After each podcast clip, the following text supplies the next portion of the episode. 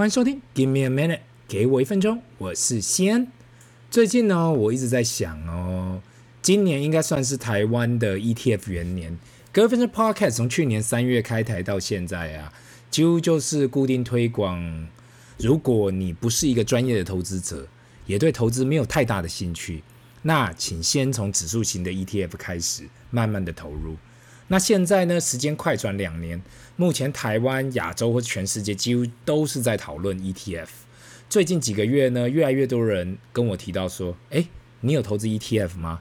如果不知道怎样投资，那就去投资 ETF 吧。”那去年当我一开始跟很多人提到这个产品的时候，很多人还问我说：“诶，我在讲什么骗人的东西啊？”所以我还只能说，有时候不要小看媒体呀。当他们开始铺天盖地的推广的时候，真的就是顺水推舟。那昨天呢，我还看到台湾的投顾投信公会理事长，也是元大投信董事长刘宗盛跳出来喊话说啊，目前台湾 ETF 市场只是在加速成长期，大船尚未入港。说真的，从台湾零零五零发行到现在，ETF 在这个市场，在台湾这个市场啊，走了二十年，一路到今年，ETF 资产才开始攀升。目前呢，台湾有超过三兆台币的资金呐、都在这个里面。那过去呢，共同基金已经卖了那么久，为什么现在走不动了？我想呢，过去我已经讲了很多次这问题。更重要的就是，目前台湾的 ETF 市场已经是亚洲第三大，只在日本跟中国后面。那日本目前占亚太市场四十二 percent 的份额。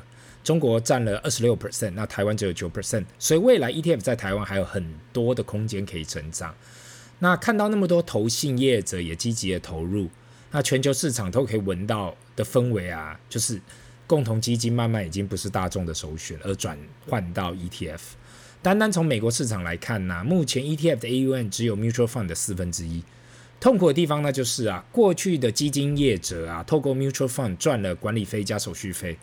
那现在转到了 ETF，那在这一个市场里头，大家追求的就是便宜的交易或者免费的交易，另外管理费也是超低廉的。如果你是个老板嘛，你是这个基金公司的老板，今天叫你自己砍自己的价格跟利润去做同样的事情，就是帮人管钱，你会说睡得好吗？目前 ETF 的趋势已经成长嘛，这个已经一直发生了，没有人可以逆转它，除非碰到什么我们还没看到的缺点。或盲点，不然在短期内还是会继续成长。另外呢，前几天看到新闻，就是五月的时候，我有谈过澳丰金融集团倒闭案。现在呢，有流出一份名单，那就是台湾很多政商名流都有中标，号称台湾最大的金融诈骗案，超过一点三万名受害者。那超这这些受害者里面呢、有九成九都是台湾人呢。其实我本人一开始没有特别注意这个新闻，早期也有人来找我说要投资这个基金嘛，当然每个人都吹半天，搞得神神秘秘的，好像他拿到什么宝贝不能够让其他人知道，特别是当他讲到啊，诶，这是保本又保证配息的时候哦，通常我听到这句话又保本又保证配息呀。我内心警报已经响半天了，再加上我瞄到这基金登记在 Cyprus 塞塞浦路斯嘛，那我也没有听过这间基金公司，所以我内心已经拉警报拉到爆了。扯了半天，咖啡也喝了，我就想说啊，那我再回去想一想吧。那我记得一开始好像推销的时候都是固定年化十二 percent 的报酬啦，我记得啦，我现在想不起来了。后来好像规模太大了，降到十，降到八 percent。现在我看现在这个状况啊，钱要拿回来。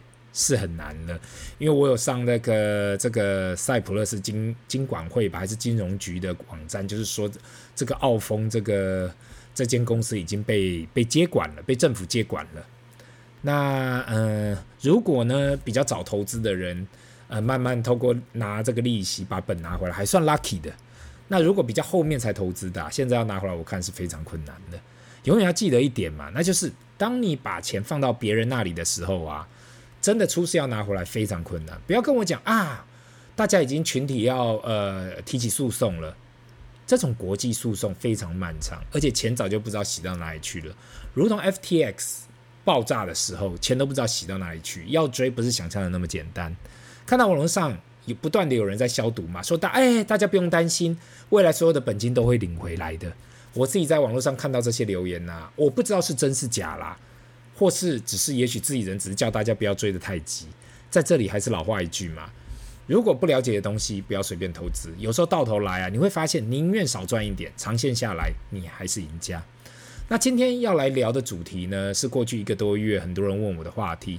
那大家都知道，过去一年金融机构狂推长天级的美国公司债，可能认为今年美国会降息，大家可以赚一波。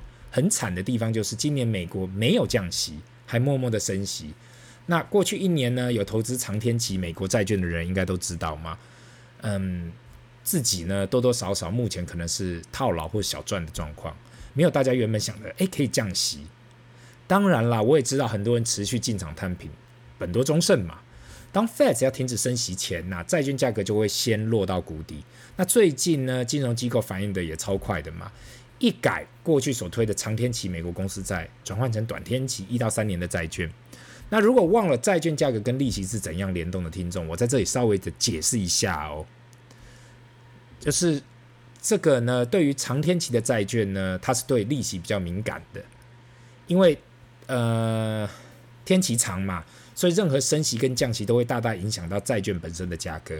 对于债券，对债券呐、跟利息的敏感度，我们叫做 duration。那长天期的债券 duration 通常都很高，特别是二二十年以上的债券。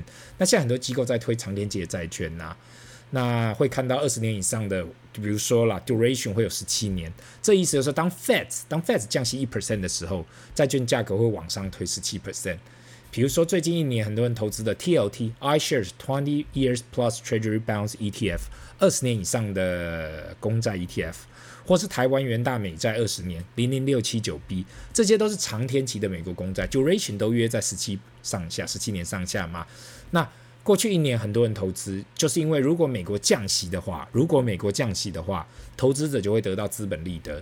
目前 TLT 的 yield 不到四 percent，可是，一降息就会就会有这样立刻的报酬。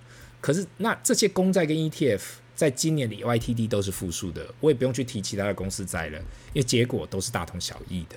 对于短天期的公债呢，就不是这么一回事了，因为短天期的公债 duration 都很短嘛，对于利利息的敏感度啊很低。却可以在短期内领到很高的利息嘛？因为现在的这个 Fed 的利息，这这个汇率利率很高嘛。那现在很多机构都在推这个剧本。如果你现在是放在美金定存里面嘛，利息约五 percent 上下，那为何不放在短天期的债券？利息会差不多。可是如果美国 Fed 愿意降息的话，也你也会领到一点点啦，一点点非常微微的资本利得。过去如果要投资短天期的债券的人呐，一方面你要的流动性。一方面也希望拿到报酬，特别是现在的利率倒挂那么严重的情况下，那对于利率倒挂就是忘了这件事的听众，那在平常的时候啊，不是在这种高通膨或高利息的时候，短天期的债券利息都是低于长天期的，因为长天期的债券相对要承担比较高的风险，所以需要比较高的利息去补偿。那从去年 Fed 升息开始，这个殖利率已经倒挂了超过一年了。我们在这里讲的倒挂啊，就是我们本科读到的。那就是短天期的利率高于长天期的利率，所以就是颠倒了。那当出现利率倒挂这件事情的时候，那就代表经济、经济市场经济准备要衰退了。因为投资者啊，你想想看，投资者宁愿投资长天期的债券，就是长天期嘛，风险比较高，也不愿意投资短天期的债券，因为觉得短时间经济可能会出问题。但是过了一年多的利率倒挂，似乎经济还没有出现明显的衰退。那回归到主题呢？如果你是选择投资短债，那你追求的就是现在的利率嘛？现在你马上可以得到的利息，因为这些债在短期内就会到期，所以债券的价格其实不是你最关心的事情。毕竟债券到期后，你将会领回票面价值。那刚刚我解释了半天呢，就是现在大，就是市场上大家都在讨论的短债。那我今天来分享几只市场上受欢迎的。短期公债的 ETF，第一呢就是 SHY iShares One to Three Year Treasury Bond ETF，这是档由 BlackRock I share 推出的一到三年公债 ETF。那目前呢，Thirty Days SEC Yield 在四点九二 percent，管理费在零点一五 percent，所以算是很低廉的。那 AUM 在两百七十三亿美金，是目前最大的短天期公债的 ETF。追踪的是 ICE US Treasury One to Three Year Index。那我们再来看看这个 ETF duration 是在一点八年，所以不管升降息对于呃这里面的债券价格影响绝对是没有长债来的那么大。这是为什么很多人都在推短债？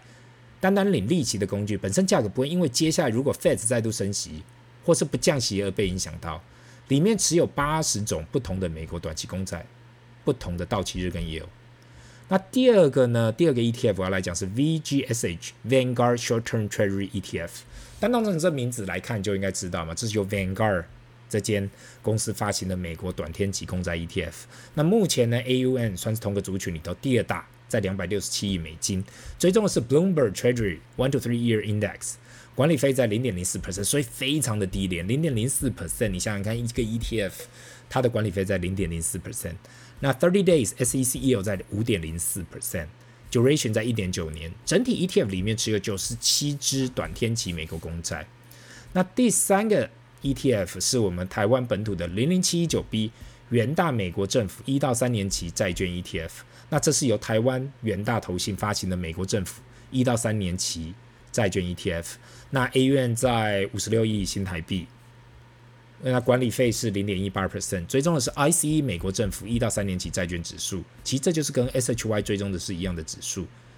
那现在的三 thirty days SEC yield 在四点六二 percent 左右，当然 yield 的落差很有可能是在管理费的差异跟汇率的差异，所以这一个是大家要注意的。唯一是如果你是台湾的听众。这零零七九 B，你可以在呃直接在你的券商就可以马上投资的，而非需要透过复委托或是要到海外券商去投资 SHY 啦或 VGSH。那从刚才所提的资料嘛，我们可以看到 VGSH 的 duration 跟持有的数量都比 SHY 稍微多了一点，可是功能上其实都是一样的啦。Vanguard 的长期优势就是把管理费降到最低嘛，因为 Vanguard 你看零点零四 percent。那 BlackRock 的 iShare 要零点一五 percent，可是你说真的有所差异吗？其实这三支的 ETF 差距都非常的小。那另外一个新闻，为什么继续炒热短债？就是月初的时候啊，那有揭露到巴菲特的 Berkshire Hathaway 持续增加很多短天期的公债，所以代表现在就是投资短短天期的公债时刻吗？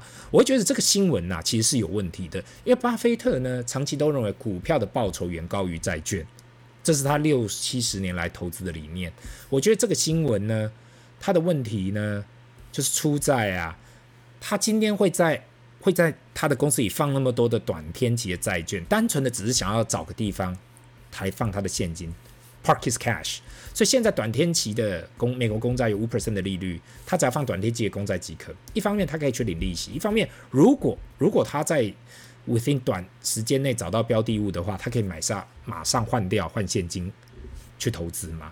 那大家还记得巴菲特曾经在股东会提到，那他希望他的后代呢，把资产配置在九十 percent 放在 S n P 五百的 ETF 里面，然后剩下来的十 percent 放在短天期的债券。这也是伯克夏长期在做的资产配置，大概就是八十五到九十 percent 的资金放在不同的投资跟股票里嘛，手上永远持有十到十五 percent 的资金，等到要投资时可以投资。